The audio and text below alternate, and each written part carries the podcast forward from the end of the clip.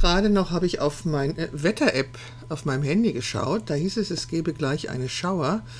Und da dachte ich, naja, die können sich eben auch mal irren. Und dann fing es doch tatsächlich an zu regnen, aber sowas von ordentlich, dass ich dachte, okay. Hallo, dies ist die Momentaufnahme, der Podcast von Beate Knappe und ich bin Beate Knappe. Heute möchte ich mal etwas über meine Anfänge als Porträtfotografin erzählen. Ähm, wie euch ja sicherlich bekannt ist, bin ich schon seit über 50 Jahren Fotografin, aber seit 2011 habe ich ein Porträtstudio, in dem ich, wie gesagt, nur Porträts anbiete. In der Zeit davor habe ich eben lange Zeit in der Düsseldorfer Staatskanzlei gearbeitet, den Ministerpräsidenten und die Minister begleitet und davor habe ich Reportagen fotografiert, also auf der Straße. Ich habe Arbeitskämpfe fotografiert, ich habe die Frauenbewegung fotografiert, soziale Auseinandersetzungen und so weiter. Und in 2011 habe ich mir dann meinen Herzenswunsch erfüllt und ein Fotostudio eröffnet für Porträtfotografie und ich wollte nur in Schwarz-Weiß fotografieren. Ich vermute mal, der Hauptgrund war der, dass ich einfach von Natur aus faul bin. Hm. Nein, das stimmt so nicht. Aber ähm, ich bin halt ein Fan von Schwarz-Weiß-Fotografie und Farbe ist einfach ein anderes Konzept der Fotografie. Ja. Der gerade verstorbene Peter Lindbergh war der Meinung, dass ähm, Schwarz-Weiß-Fotografie wahrhaftiger sei. Das, obwohl unsere Realität farbig ist. Ich habe dafür keine Erklärung. Also als ich angefangen habe zu fotografieren, äh, war die Hauptfotografie halt schwarz-weiß, weil die Farbfilme waren irgendwie teurer. Und so habe ich auch gucken gelernt in der Fotografie in schwarz-weiß. Jetzt donnert das draußen nochmal. Wenn ich jetzt Pech habe, bellt gleich mein Hund. Aber sie kommt jetzt nur zu mir hin, weil sie sich gerade ein bisschen erschrocken hat. Also ist, ist gerade ein Gewitter über Düsseldorf. Ich hoffe, das stört nicht. Also wie gesagt, ähm, als ich anfing, mich für Fotografie zu interessieren, war die Fotografie schwarz-weiß. Mm, und ich nenne das immer als Grund, warum ich Schwarz-Weiß-Fotografin geworden bin. Es ist in der Tat so, dass wenn ich heute meine Porträts mache, ich das Motiv immer in Schwarz-Weiß sehe und auch in Schwarz-Weiß beurteile. Das ist so. Ja, und in 2011, wie gesagt, habe ich mir den Wunsch erfüllt, den Herzenswunsch erfüllt, ein Porträtstudio zu öffnen. Wieso ein Porträtstudio? Vielleicht hat das auch damit zu tun, dass ich in einem Porträtstudio gelernt habe. Also ich habe meine Ausbildung in einem Fotoatelier begonnen. Das hatte natürlich überhaupt gar keine Ähnlichkeit mit dem Porträtstudio heutiger Zeit oder mit der Fotografie heutiger Zeit. Hatte das wirklich überhaupt gar keine Ähnlichkeit. Es hat gerade geklickt, weil ich ähm, eine externe Festplatte ausgeschaltet habe, die noch lief. Und ich weiß, dass die Geräusche verursacht. Ist mir gerade eingefallen und darum habe ich sie ausgemacht. Sorry. Also, 2011 war es. Na, eigentlich war es schon 2010, als mir klar wurde, ich hätte gerne ein Fotostudio. Und jetzt wäre die Zeit reif dafür, hm, dieses zu finden, einzurichten und dort zu arbeiten. Ähm, ja, so habe ich gedacht. Ich hatte keine Ahnung, äh, was ich mir da gewünscht habe. Ich hatte keine Ahnung, was da vor mir liegt und was ich da alles für machen muss. Ähm, ich bräuchte Räume. War eine Sache, die ich wusste. Dann bin ich auf die Suche gegangen. Aber das andere war, ich war als äh, Fotografin oder als Porträtfotografin vollkommen unbekannt. Ich hatte keinen Namen. Keiner wusste, dass ich als Porträtfotografin überhaupt zu buchen bin. Ja, ähm, also, ich heiße Beate Knappe und ich wollte mich als Porträtfotografin verkaufen. Das setzte voraus, dass die Leute wussten oder dass die Leute erfahren, dass ich ähm, das anbiete. Doch wie mache ich das bekannt? Ähm, hänge ich mir so ein Sandwich um, wo vorne drauf steht, was ich mache und hinten mein Name und meine Homepage-Adresse? Es donnert, Entschuldigung. Über Düsseldorf zieht gerade ein Gewitter hinweg und vielleicht war das auch der falsche Zeitpunkt, diesen Podcast aufzunehmen. Doch nun bin ich dabei und jetzt müssen wir das einfach durchziehen. Also die Frage war, wie erfahren die Leute, dass ich Beate Knappe äh, demnächst ein Porträtstudio habe und Porträtfotografie anbiete. Also diese Sandwich-Idee ähm, war jetzt doch nicht so die Idee, die ich gerne umsetzen würde. Ich hätte Flyer verteilen können, ich hätte Anzeigen schalten können in Tageszeitungen, ich hätte im Rundfunk äh, Werbeminuten buchen können, ich hätte es an Litfaßsäulen schlagen lassen. Ich hätte Busse damit bedrucken lassen können. Und was weiß ich noch alles, was es da für Möglichkeiten gibt. Aber das sind alles Möglichkeiten, die Geld gekostet hätten. Und Geld war nun etwas, was ich überhaupt nicht hatte zu dieser Zeit. Also ich habe irgendwie meine Miete bezahlen können und ich habe gelebt, aber ich hatte keinerlei Rücklagen. Die waren, wenn ich sie mal jemals gehabt habe, dann waren die inzwischen aufgebraucht. Es gab ja auch eine Zeit, in der ich geglaubt habe, ich könnte nicht mehr fotografieren. In der Zeit habe ich mit ähm, Material, anderen Materialien gearbeitet, mit Papier und Stoff und Garnen und hatte mir dafür auch eine Arbeitsmöglichkeit geschaffen, weil ich davon ausgegangen bin, dass das meine Zukunft sein würde. Dabei war es nur eine Übergangszeit, also eine Zeit, in der ich weiterhin kreativ gewesen bin und wie gestern ein fotografierender Freund sagte, in der ich schöne Sachen gemacht habe. Aber eigentlich schlug mein Herz für die große Leidenschaft Fotografie und in 2010 war ich so weit wieder genesen, dass ich ähm, dachte, jetzt wird Zeit, mich als Porträtfotografin selbstständig zu machen. Und daher bestand die Notwendigkeit, dass ich den Leuten in Düsseldorf und Umgebung erzählte, dass ich ein Fotostudio eröffnen wollte oder eröffnet hatte oder eröffnen werde, in dem ich Porträtfotografie anbiete. Also, alle Möglichkeiten, die Geld kosten, fielen für mich aus. Aber es gab ja Groupon. Groupon ist eine Plattform, auf der Dienstleistungen, Waren, Gutscheine für Restaurants und so weiter angeboten werden, und zwar zu unglaublich günstigen Preisen.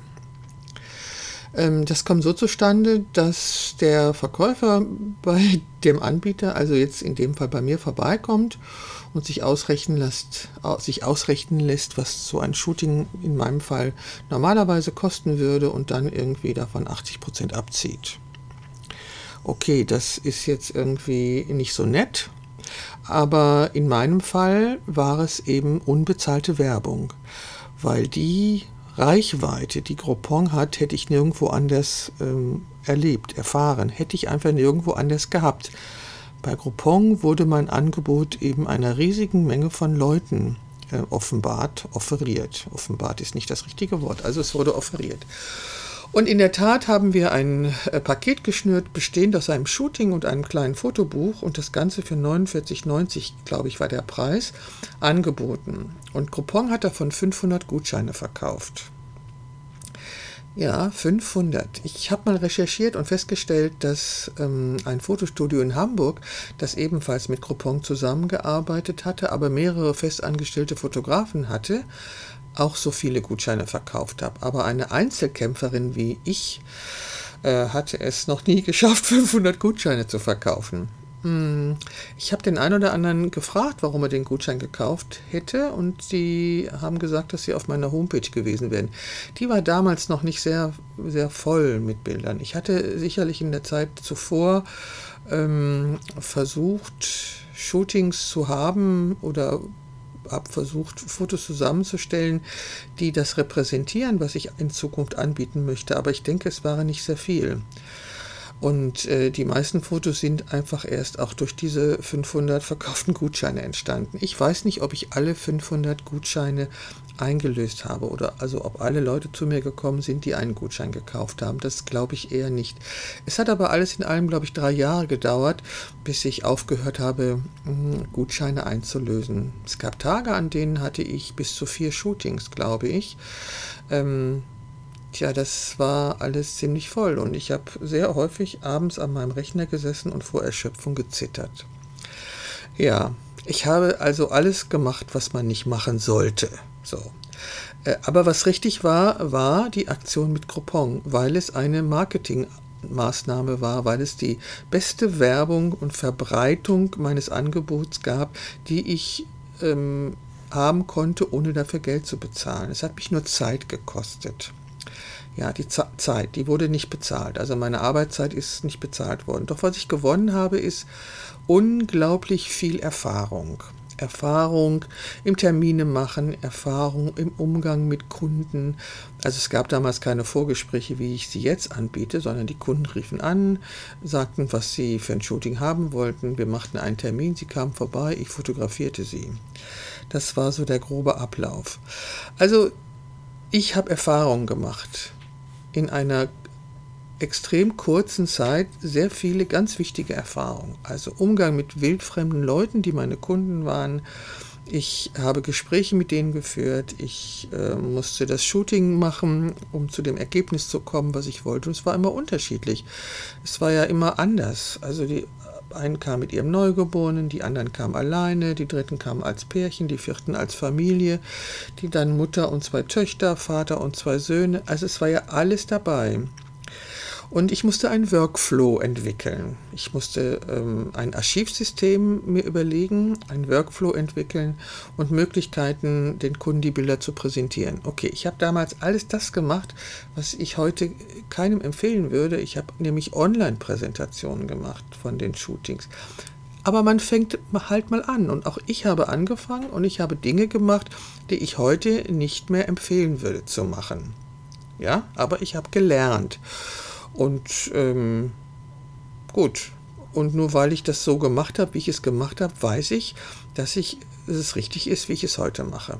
Also ich musste einen Workflow entwickeln. Und in diesem Zusammenhang habe ich dann die tolle Nick-Software entdeckt, mit der ich äh, meine Dateien in ein Schwarz-Weiß umwandeln konnte, ähm, die das so war, wie ich das früher im Labor gemacht hatte.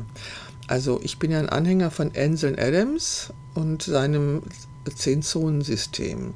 Das besagt, dass die Grauwerte in einem Schwarz-Weiß-Bild von weiß bis schwarz zehn Zonen haben sollten. Und die Nix-Software ermöglicht genau diese Abstufung. Wenn ich heute diese umgewandelten oder einfach nur entsättigten Fotos sehe, die sind kein Schwarz-Weiß oder irgendwelche Presets, die es in Lightroom gibt, das ist nicht wirklich Schwarz-Weiß. Also Schwarz-Weiß, ein Schwarz-Weiß-Foto sollte die Abstufung von zehn Stufen haben zwischen Weiß und Schwarz. Und Nick Nick war eben eine Software, die dies ermöglichte, beziehungsweise das war irgendwie eine Applikation, die man unter Photoshop laufen lassen konnte. Und ich war sehr froh, dass ich das entdeckte und damit habe ich gearbeitet. So, das war das eine. Dann, wie gesagt, das Archivsystem zu entwickeln, das fand ich nicht so schwierig. Ich habe ähm, das Jahr genommen, den Monat, den Tag und dann die fortlaufende Nummer, also das wievielte Shooting an diesem Tag das war und den Namen des Kunden. Das war der Hauptordner und dann gab es da einen Ordner, in dem kamen die RAW-Dateien und dann gab es da einen Ordner, in den kamen die Dateien, die ich ausgesucht hatte und dann gab es einen Ordner, in den kamen die bearbeiteten Dateien. Heute habe ich noch zwei oder drei Ordner mehr. Egal, damals war das so. Und ich habe die Fotos eben, die fertige Auswahl als Link online bereitgestellt. Die Kunden suchten sich die Bilder aus und aus den Bildern wurde dann ein kleines Buch gestaltet und dann kriegten die Kunden wieder eine E-Mail, wann sie es abholen konnten. Es war auch so, dass die Kunden meistens mehr genommen haben, als sie für diese 49,90 bekommen haben.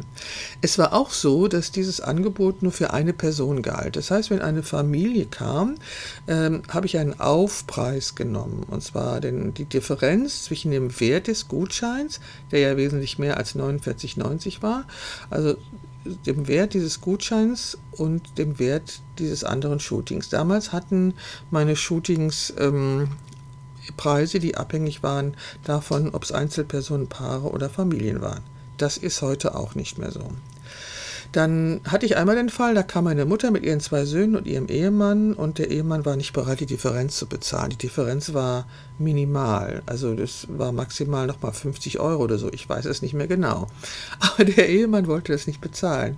Okay, ich kann da wirklich nur drüber lachen, dann, wenn ich mir vorstelle, was er heute bezahlen müsste, um ein Shooting bei mir zu bekommen, war das lächerlich. Die Frau war ziemlich sauer, aber sie konnte sich gegen ihren Mann nicht durchsetzen. Auf jeden Fall bin ich so gestartet. Also ganz zu Anfang habe ich noch in dem Studio eines befreundeten Fotografenkollegen gearbeitet.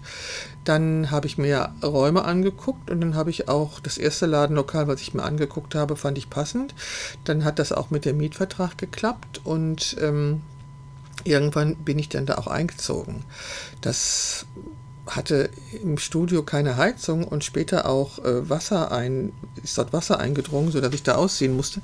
Aber von seinen Ausmaßen her war das schon wahnsinnig schön und sehr, also war einfach ideal. Ich habe auch äh, in diesem Studio dann mein, meine Lichtsetzung entwickelt. Ähm, ja, die hat sich entwickelt wie sich insgesamt meine Fotografie entwickelt hat während der letzten neun Jahre. Ja, es ist schon fast neun Jahre her, seitdem ich mein Porträtstudio eröffnet habe. Das ist schon ganz toll, oder? Gut, also ich bin mit Groupon gestartet habe Termine gemacht, nachdem die Leute mich angerufen haben. Und es war auch so, dass einige dieser Kunden einen Gutschein gekauft hatten für ein Babybauchshooting und als das Baby dann da war, kamen sie und beauftragten mich wieder zu meinen damals normalen Preisen. Ja.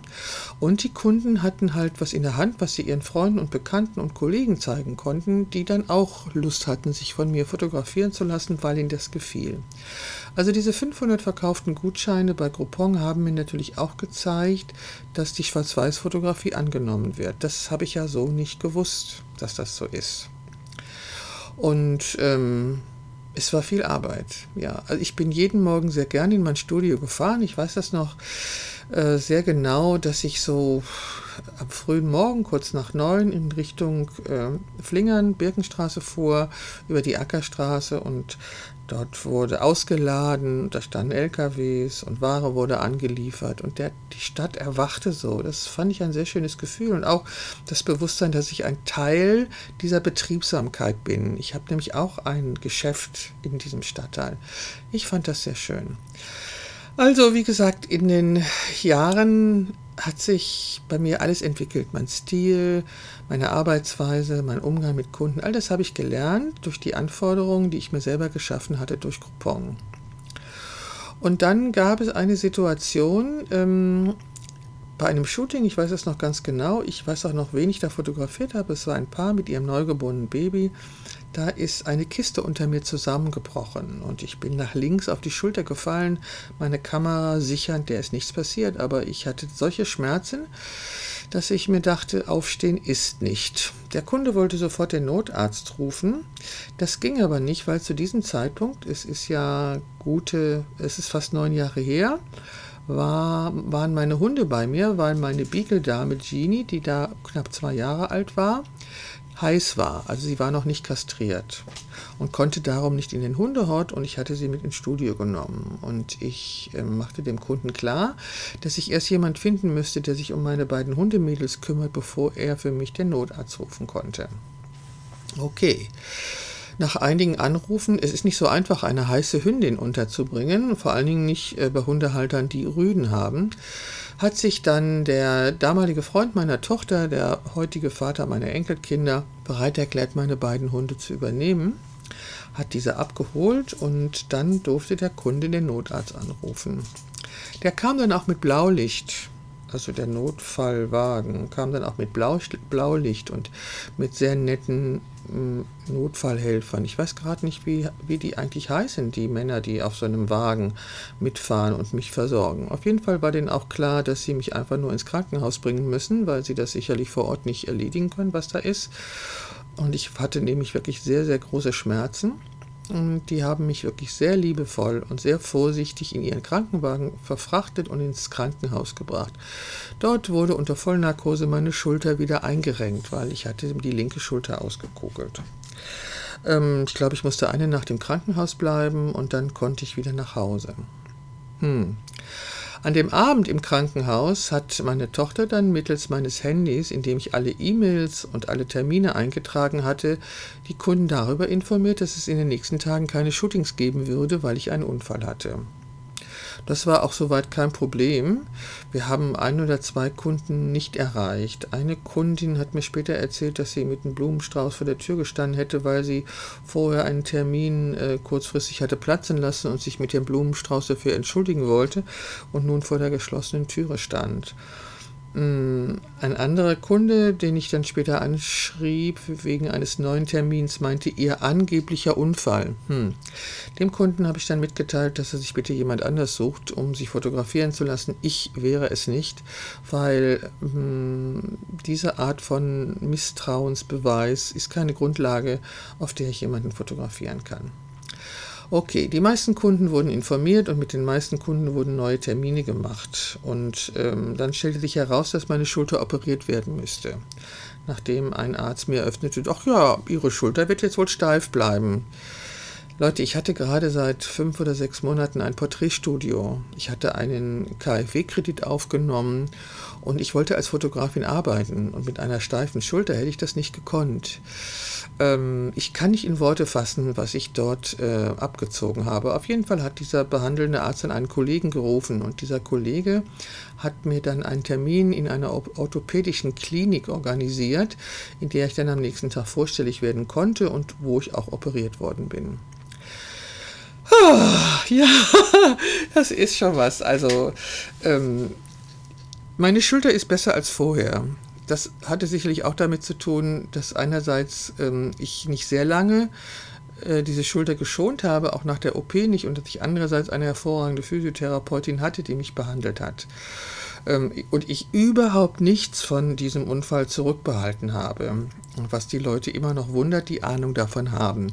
Weil wenn man sich in meinem Alter eine Schulter auskugelt, ist es eigentlich wirklich mit der Beweglichkeit vorbei, weil die meisten Leute den Fehler machen, diese Schulter zu schonen ähm, ich habe die Schulter natürlich auch geschont, kurzfristig nach der OP und ich bin aus dem Krankenhaus entlassen worden mit einem Arm in der Schlaufe. Okay, das äh, ist so. Und ich konnte nicht Auto fahren und solche Sachen konnte ich alle nicht. Aber irgendwie, ich weiß nicht, nach einer Woche oder so dachte ich, jetzt ist aber gut. Und dann bin ich ins Studio gefahren und ähm, habe wieder Termine gemacht und habe meine Kamera auf ein Einbeinstativ geschraubt, meine linke, meine linken Arm, also meine linke Hand an diesem Einbeinstativ äh, festgehalten und mit der rechten Hand habe ich die Kamera geführt. Und ähm, so hatte ich zwei Hände an der Kamera und gleichzeitig wurde auch meine Schulter moderat bewegt. Das war genau richtig, denn wie gesagt, ich habe keinerlei Beschwerden mehr an dieser Schulter. Doch dieses Ereignis ähm, hat dazu geführt, dass ich mich nach Praktikantinnen umgeschaut habe, die dann meine Assistentinnen sein konnten. Ja, Praktikantinnen, weil ich sehr viele Aktaufnahmen mache, weil ich sehr viele Babybäuche fotografiere, also halbnackte oder ganznackte Frauen vor der Kamera habe und männliche Praktikanten kamen da nicht in Frage. Ähm, ich erwähne das daher, weil ich hatte einen Aushang an meiner Studiotüre und da hat mich jemand kritisiert, das dürfte ich nicht. Ich dürfte ähm, nicht diese Begrenzung oder diese, ja, diese Begrenzung da reinschreiben, dass ich nur Praktikantinnen suche. Ich habe dann kurz mit jemandem telefoniert, der davon Ahnung hat und der hat bestätigt, dass ich das natürlich kann. Bei diesen sensiblen Themen, die ich bearbeite, habe ich das Recht zu entscheiden, ob die Assistentinnen äh, also die, dass die Person, die mir assistiert, eine Assistentin ist. Weil ich äh, war nicht in der Lage, die schweren Stative zu tragen und so, weil ich ja nur eine Hand hatte, mit der ich eigentlich arbeiten konnte. Und ich fand die Idee einer Assistentin zu diesem Zeitpunkt äh, verlockend. Und ich habe auch eine gefunden. Ich habe auch mehrere Kanalien dann gehabt, aber eine hatte ich, die war wirklich toll und dann hatte ich noch eine, die war wirklich toll. Ich bin, was Assistentin anbelangt, doch eine Zeit lang recht verwöhnt worden, bis ich dann irgendwann, ich glaube vor zwei Jahren oder so, dachte, jetzt reicht's mir. Also ich habe keine Lust, ähm, jungen Mädchen, die kein Interesse an Fotografie haben, nur irgendwas äh, mit Medien machen wollen, äh, zu ermöglichen, ihren, ihren notwendigen, notwendigen Punkt in ihrem Lebenslauf aufzufüllen, indem ich ihnen sage, sie hätten ein Praktikum bei mir gemacht. Nee, das mag ich nicht. Also wenn jemand ein Praktikum bei mir macht, dann hat er die Möglichkeit, ganz, ganz, ganz viel zu lernen. Und ich gebe auch gerne ganz, ganz, ganz viel von meinem Wissen weiter. Doch ich möchte spüren, dass es da eine Leidenschaft für Fotografie gibt. Und wenn ich das nicht spüre, habe ich keine Lust, mein Wissen weiterzugeben. Ja, das waren so äh, die Anfänge. Die Anfänge des Porträtstudios Beate Knappe Fotografie. Ich hoffe, es war interessant für euch zu erfahren, wie es bei mir losgegangen ist. Solltet ihr Fragen haben, so zögert nicht, diese zu stellen. Ich beantworte sie gerne. Außerdem lade ich euch ein, mir Themen zu nennen, zu denen ihr gerne von mir etwas erzählt haben möchtet. Das war die Nummer 14 meines Podcasts, die Momentaufnahme. dem Podcast von Beate Knappe und ich bin Beate Knappe und ich verabschiede mich für heute und sage Tschüss.